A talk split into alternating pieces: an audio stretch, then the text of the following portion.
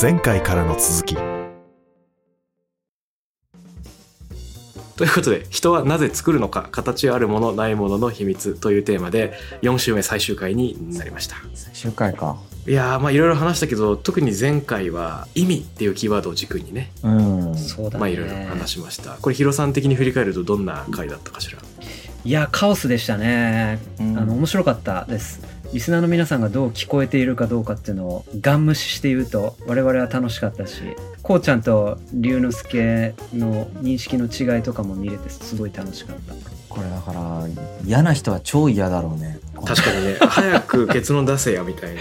結論探しに聞き始めたんだけどとかね。う、ん。なんでかっていうと第3回はなんで作るのかとか形があるものないものみたいな話がほぼ出てこずずっと意味みたいな話をしてたよね 意味パッケージという言葉が爆誕してなんかずっと言ってたね。うん。そうだね。まあ人間は無意味を放置するのが苦手な性質があるんじゃないかっていうところでまあいろいろ考えていて。まあそっか。あとは前半はあれか。あの自分で想像したものこそめでるのではっていうところをきっかけに実物とは何ぞっていう話が出てきた。ああそうだね。で実物の前に意味があって意味によって我々はものを認知しているみたいなまあそんな話があったよね。ううん。んあそういえばさ前回の途中で出てきたいやそもそも形がある形がないで分けること自体が違うのでは的発言をりゅうちゃんがしてた気がするんだけど。うんうん。あしてたね。それってどういうことなんだっけ？それすごい興味津々。うん。それはだから全てを意味で理解しそのなんていうかな。意味でっていう表現がまたちょっと違うんだけど一つのなんていうか属性やストーリー体系として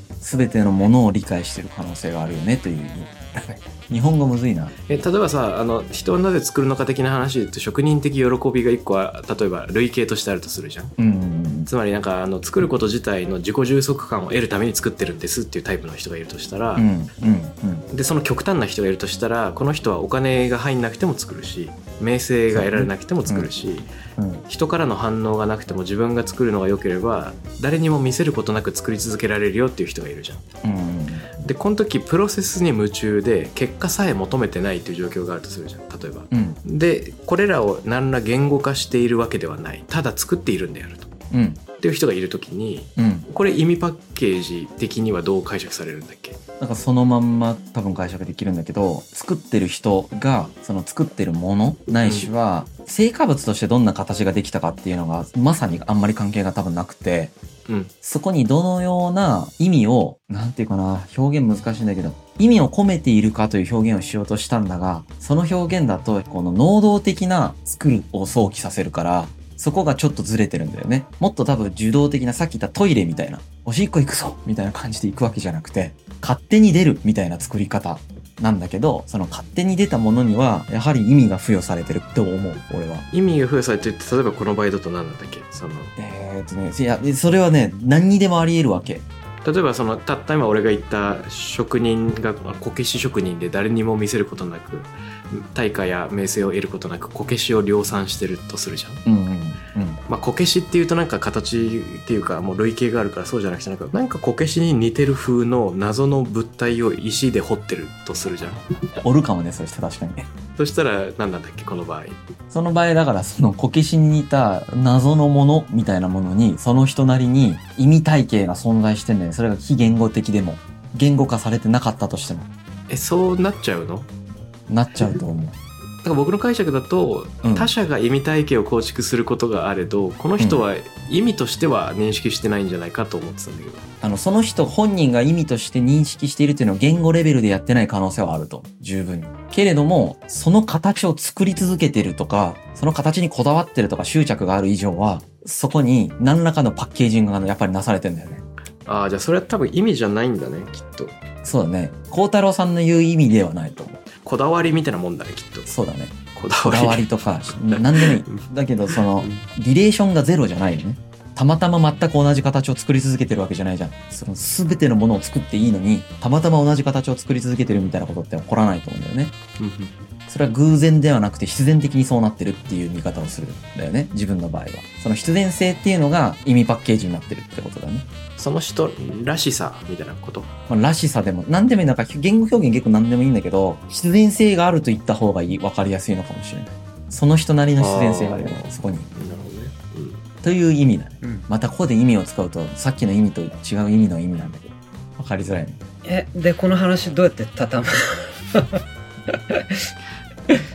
え、だから僕からするとなんで作るのかは結構今ので分かってきた感覚があって、実は。お教えて教えてああそこに行った方がいいね要は人間っていうものは何かに対して、まあ、偶発的ないしは必然的に意味パッケージを持ってると思うんだよね。何事に対しても。それは目に見えようが見えまいがそうだということになるよね。持ってないものは認識されてないから存在してない状態になっちゃうよ。その人の中で。仮に桜があっても、桜に何らの意味を見出してない人は桜が存在しないことになるんじゃないかなと思う。で、作るっていうことは、その意味を変えるということだと思う。多分。もしくは再生産する。強化するってことだと思う。強化したり変えたりするっていうことをやってるんだと思う。もしくはその修練させるとかね。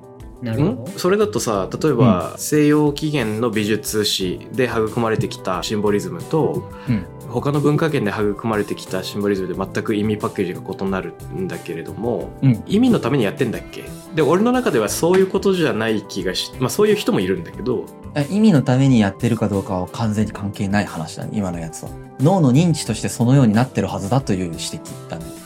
うん、ちょっとごめん。あの、めっちゃむずいから表現ができてないんだけど、俺自身が。だから、聞いてる人全員意味わかんないみたいにななる可能性があるんだけど、いやお俺分かってるよ、うん。あの分かってるつもりなんだけどさ、要するに自己認識かどうかは別にして、メタなレベルで動いているその何らかのね、そのアルゴリズムにのっとって動いている、でそのアルゴリズム含めて意味だっていうふうにまあそうだね言っ。てんだけど本人はそこを自覚していない可能性があるうん。でその自覚してないことも含めてうん。意味だって言ってんのっていうところで、うん。こうちゃんと龍之介は分かれてる、俺俺はそれを自覚してないところまで含めて意味パッケージって呼んじゃってるだけ。別に呼ばなくてもいい。ちなみに。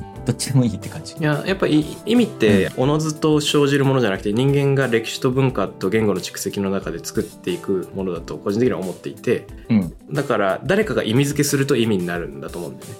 うん。でもし意識してないとしたらそれは意味ではなくてそれはその作り手のこだわりとか言語化されていないなんからしさとかっていう表現の方が個人的にはこうスッと入ってくる。あ、面白いね。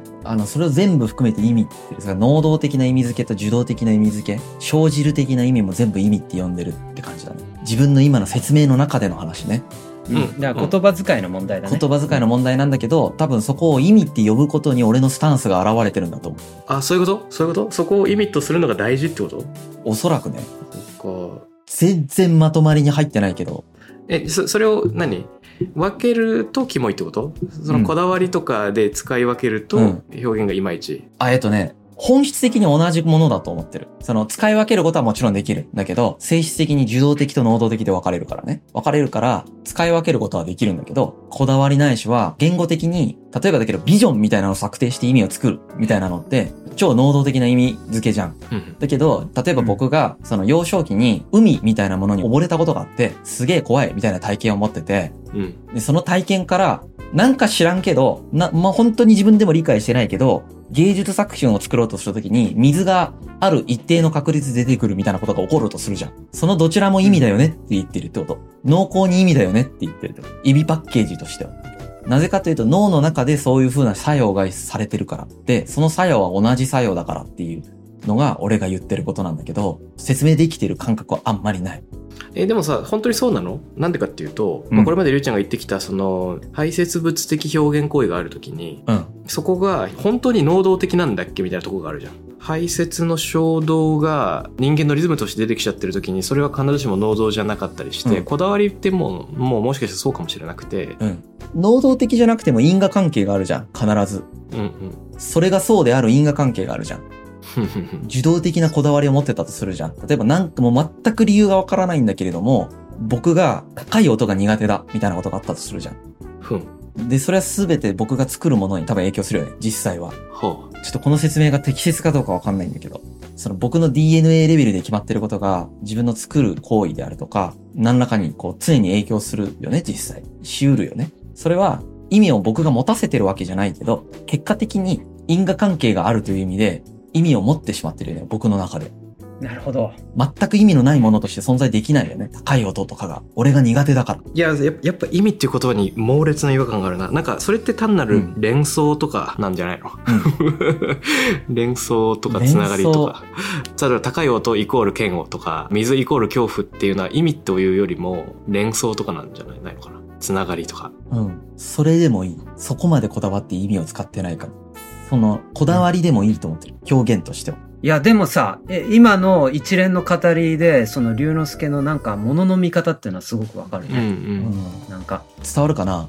どうだろう？なんか、あんまり言語表現ちゃんとできた感覚はない。結構でも演技的な思想があるのかな？仏教的な。演技的な思想、まあ仏教があるからそう思ってんのかどうかもわかんないんだけど、論理的に否定でできないと思ってるんだけどね。その、僕が持ってる意味パッケージみたいなのを、僕の意図とは関係ないんだけど、その意味パッケージが形成される因果みたいなのがあるわけじゃん。DNA とか後天的経験とかによって。うんうんうん。まあそこまで言い切らない人もいるけどね。うん。でそういうふうに物を見てるってことじゃん。いそうか。そうじゃない場合ってどういう場合なの？逆に。や、偶然性みたいな話。で、片付けられる人もいるわけだよ。偶然なのは偶然なんだけどね。普通に。でもその偶然には意味があるっていう話にまた回収されていくわけでしょ？そこが起きるのは、あ、まあ、意味があるというか、それを意味と呼んでるだけだから、何と呼んでもいい。なんかあまり意味という言葉に意味を持たせてないかもしれない。あ僕はだからメタな意味でそこになんか意味って言葉をまた使うと上乗せになっちゃうんだけどうん。そこに意味という強い言葉を使ってるっていうことに、うん。龍之介のある意味でのこだわりが伝わる、そうだね。そうあそうだね。ある。あるうん。それは感じた若干のスタンスが出てるんだけど、うん。えっ、と、それがこだわりという呼び方をされても、ちょっとだけ違和感があるけど別にいい、みたいな感じ。うん。うん。だからさっきの龍之介の理論でいくとそこに意味という言葉を使ってるのはうん。何らかのそうそうバックグラウンドがあってそこに意味という強い言葉を使ってるわけだからそうだね。っていうすごいメタな説明になってんねうん。でもそ、そうだと思う。だから、その自分のスタンスを表してるとは思うんだけど、ものすごく強い意志があってそれを使ってるわけじゃない。今は。うんやばい今日は相当リスナーを振り落としてる気がす混る乱させたよね。ただのカオスをもたらしてしまってる。多分ほとんどついてきてないと思うけどこれを人はなぜ作るのかっていう話。なんかまた再循環しそう。えっと、ドミニク・チェンさんが「想像するのは発行せよ」っていう記事の中で書いてる面白い話があって、うん。で英語で言うとこの「クリエイティビティ」っていう語にはラテン語の語源が2つ2つの説が。で1つ目があのクレアーレっていうやつでうん。2つ目がクレセーレなんだけどこれがちょっと今の話とつながりそうな部分があるんですね。クレアーレっていうのは作るっていうイメージで01で何か人工的になかったものをバチッと生じさせるみたいな。うんうん。クレアーレ、まあ、結構クリエーションの五感と近いよね。でもう一個がクレセーレっていうのはローマ神話に豊穣の女神でケレースっていうのがいるらしいんですけどシリアルとかと同じですね。バリバリ朝食べるシリアルとかと同じでクレセそれはどっちかというと豊穣とかいうくらいだから植物っぽくてなんか土壌の中からおのずとこう育っていくような生気するような自然発生みたいなイメージがあるんですね。うん。で、えっと、ドミクさんの文章の中では、まあ、いろんな科学の知見を統合するとクレアーレっていう01みたいな考え方は限界があるからやっぱクレセーレ生まれていくっていう方が本質だよねと、うん。他者との関係性のネットワークの中であらゆるものを吸収しながら無理やり作っているようでも必ず生まれているものなんだよみたいな、まあ、乱暴に言うとそんなことが書いてあるんだけど。い。やーそうだね、これ自体はなんかそうかなと思うんだけどその人の経験として作ってる最中にめっちゃクレアーレしてるわ的な自己認識の人とあもう私は何かに突き動かされてるだけでこれは生じてしまった私というパイプを通して宇宙から何か降りてきたものだっていうクレセール的に捉える人とうんっていうなんかあの一人称の体感の違いみたいなのもなんかありそうだなと思いました。確かに確かに。いやーそれすごいむっちゃいいわうん。でそのこだわりとしてしかまだない状態っていうのは自分の中でも必ずしも言語化とか意味付けがなってない状態かもしれず非常にクレセーレ的自己認識とか体験に近い創作になっていてあらゆることに意味付けが得意な人自分の中でも意味付けに能動的で自覚的な人はクレアレ的に俺はこれをこの意図でこうやって作るんである01バーンみたいなのを体験しているのかもしれないと想像しました。そうだねうんえちなみにこうちゃんはどっちなの？うんなんかこれも振り子的に行き来してるような気がしてて会話の中でおのずと生まれてきたクレセーレっぽいタイミングとか内容もあればあの、うんここはこのメタファーでいこうバチンみたいなのを自分で決めちゃう時もあってその時はなんとなく生まれるっていうよりもなんか作った感を自分の中で感じてる時もあるんだよね。だから1個のプロジェクトの中でも複数それが混じっている。まあ総合的に見ると全部が生まれているんだけどなんか体感としてちょっと両方あるみたいなそんな感じかな。いやい今のその通りだと思う総合的に見るとっていうのと体感的っていうこの2つの言葉を使ってたんだけど、うん。そこなんだよねやっぱり体感的にどっちなのかっていうのが結構大事なような気がしていて、うん。メタで見ると結局突き動かされてるとか環境の作用によってこう動かされてる部分ってやっぱあるじゃん、うん。でもその時の自分の感覚として自分は作っているのかっていうそこの部分の自己認識の部分がやっぱ大きいような気がするね。ううんん。ありそうだね。うんでなんかこれがもし例えば作るのが得意な人が流派とか宗派を作るみたいなのがあるとしてラファエロが自分の工房を持ってたくさん弟子を雇うってなった時にだんだんとうちの工房の作り方はこうだからっていうアルゴリズムがどんどん言語化されていくとか、まあ、ノウハウとして蓄積されていくプロセスがあって体感的にはその親方のクレアーレみたいなそんなイメージが根付いていくのかもしれずしかしもしかしたら北斎の娘の老いみたいに北斎のサポートしてると思いきや自分のクリエイティビティをうっかり発揮しちゃって親と同じように作ってると思いきや親とは全然違った面白いの作っちゃってるみたいなどっちなのみたいな状況もあったかもしれない。そうだね。このいいねこの俺たち3人がめっちゃもやってる感じでの4 ってい週目龍之介が多分いやいや、別にもやってるわけじゃないんだけど、なんだろう。あまり、やっぱ自分の考えが変わらないことに今驚いている。作るとは何かっていうことに対して、いろいろ話をしてきたじゃん。今いろいろ話聞いたじゃん。で、全部そうだなって思ったんだよね。普通に。そうじゃないなって思ったことなかったよ。今回のこの4回で話し合いで。ああ、うんなるほどねうんそうじゃないなって思ったことがない中で、初期の作るってこういうことなんじゃないかなって思ったことと、僕の中でやっぱり意味の再生産とか、その変化とかなんだけど、その意味っていうのはさっき言った講義の意味での意味なんだけど、あんまり変わってないから、なんか変わんねえんだって思って見てる。面白いなと思って。今のラファエロの工房の話とかも全部それで、なんか説明できちゃうなと自分の中では思ってたから、ほうってなってた。なんでだろうと思ってたって感じ。なるほどちょっとりゅうちゃんの説明がちょっと僕は理解できてないんだけどもう一回もう一回言ってみていや、僕もね、ちょっとやばいかもしんない。これ説明ができないっていうのがちょっと結構面白いんだよね。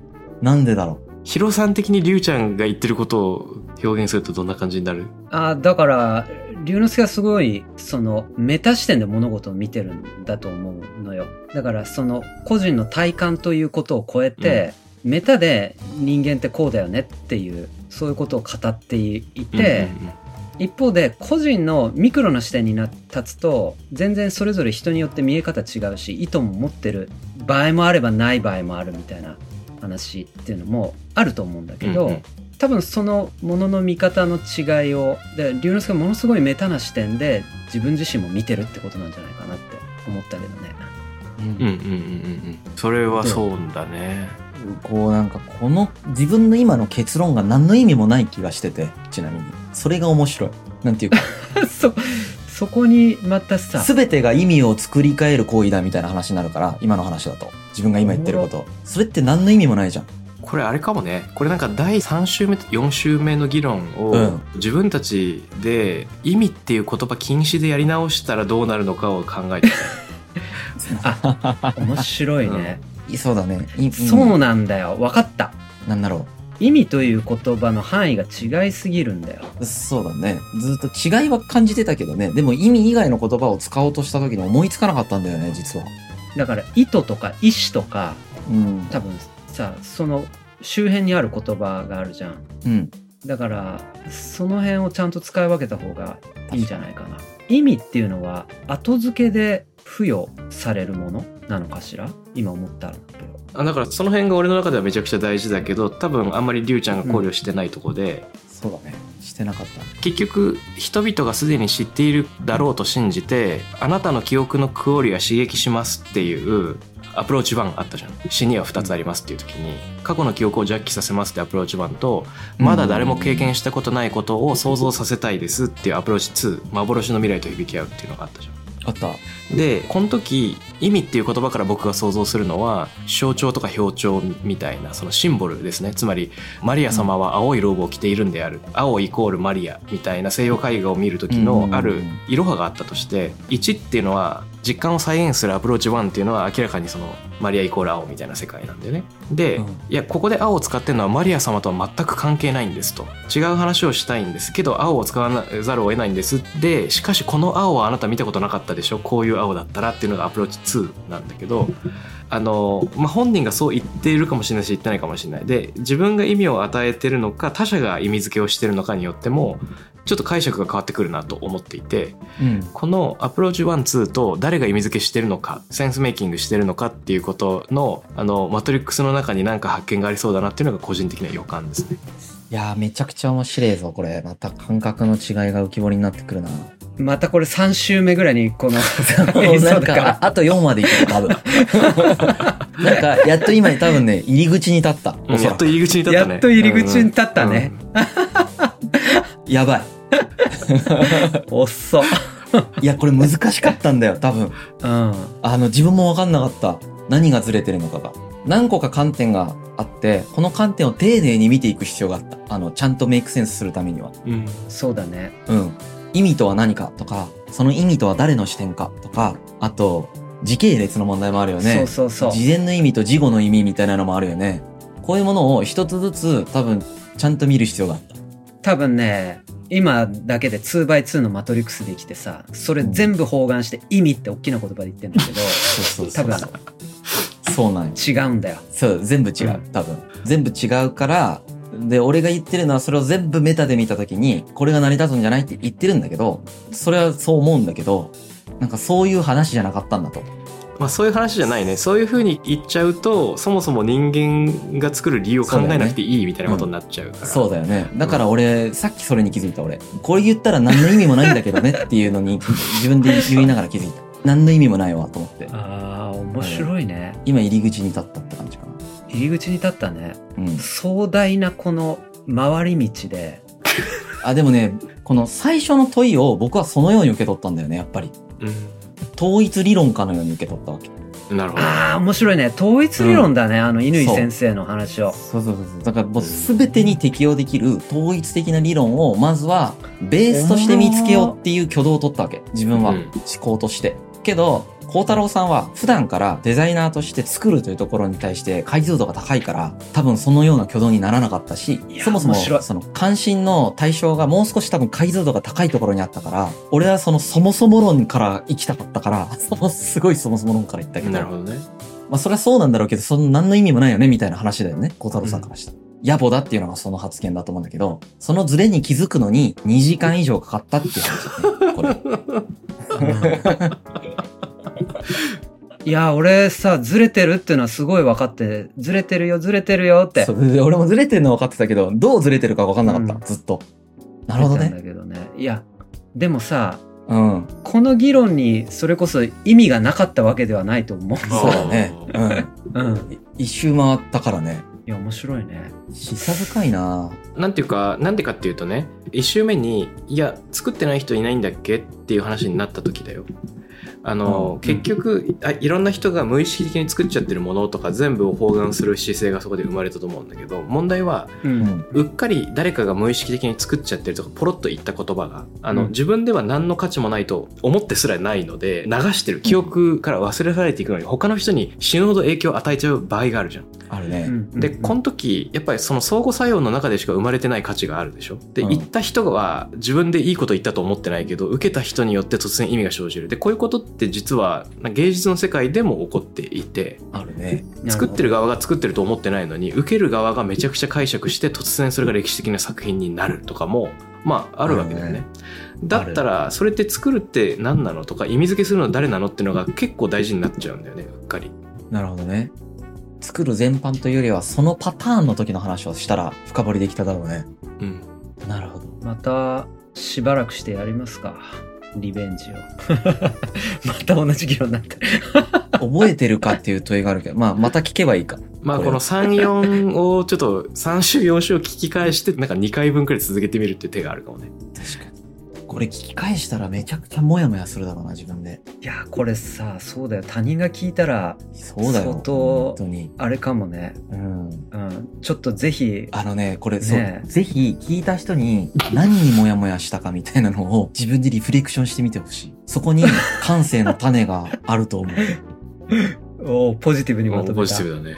でもさ、これちょっとやっぱ続けた方が良くなるような気がするし、全部取り直してみたときに、う,、ん。あ、取り直すじゃないけど、まあちょっと4までやったから、まあ少なくとも 5? もしかしたら6くらいまで、ちょっと時間を置いてやってみませんか？そうしましょう。いいよどれぐらい時間置く？そのまた別のターンやってから戻ってくるか連続で行くか来月の収録をもう一回これにしたらいいんじゃないか。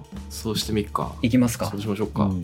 もう一回4話撮ってみたらいいんじゃないか。これ。それいけるかな？おおいけるんじゃない？だって、さっきの話はさ、よくあるよ。だからこういう歌詞を書いて、このつもりで書いたんだけど、ニルバーナのスメルズ・ライク・ティーン・スピリットみたいなのを書いたカート・コバーンの歌詞を読んだ人が全然違う解釈するんだけど、これって何なんみたいな話。まあ、何なんっていうほど丸投げされてなかったんだけど、問いが。こういうことが起こる作るって何？みたいな話だったよね。あ、でもなんかスタートアップとかってさ、ピボットするときってそういうの多々あるよね。あるね。市場反応がね。例えばだけど、あのイインスタグラム。インスタグラムのサービスもともとなんだっけ？あのブラーブとかいうなんか名前でもともと位置情報系のチェックイン系のサービス提供してたんだけど写真って大事だねとか言って。でどこまでも削ぎ落とすとしたら俺たちなんだろうねって写真残すみたいになって位置情報じゃなくてむしろ写真アプリにしていくっていう舵を切ったわけだけどこういうのってスタートアップでは世に放ったものづくりがユーザーは全然違う使い方してたみたいなのでも結構起こってるような気がしてて。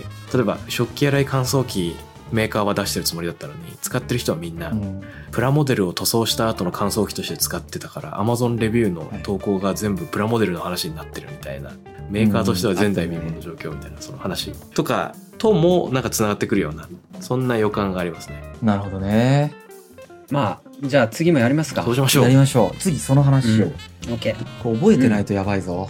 まやばいた同じことしそう、俺が。だから34をちょっと聞き直しだねきっとそうだね。どっからやりましょう3、4聞き直そう。はい。じゃあ、今回これで終わりますか。はーい。ということで、はいナイスもやもやでこれを育てていきましょう。はありーい。はいはい。がとうございます。次回へ続く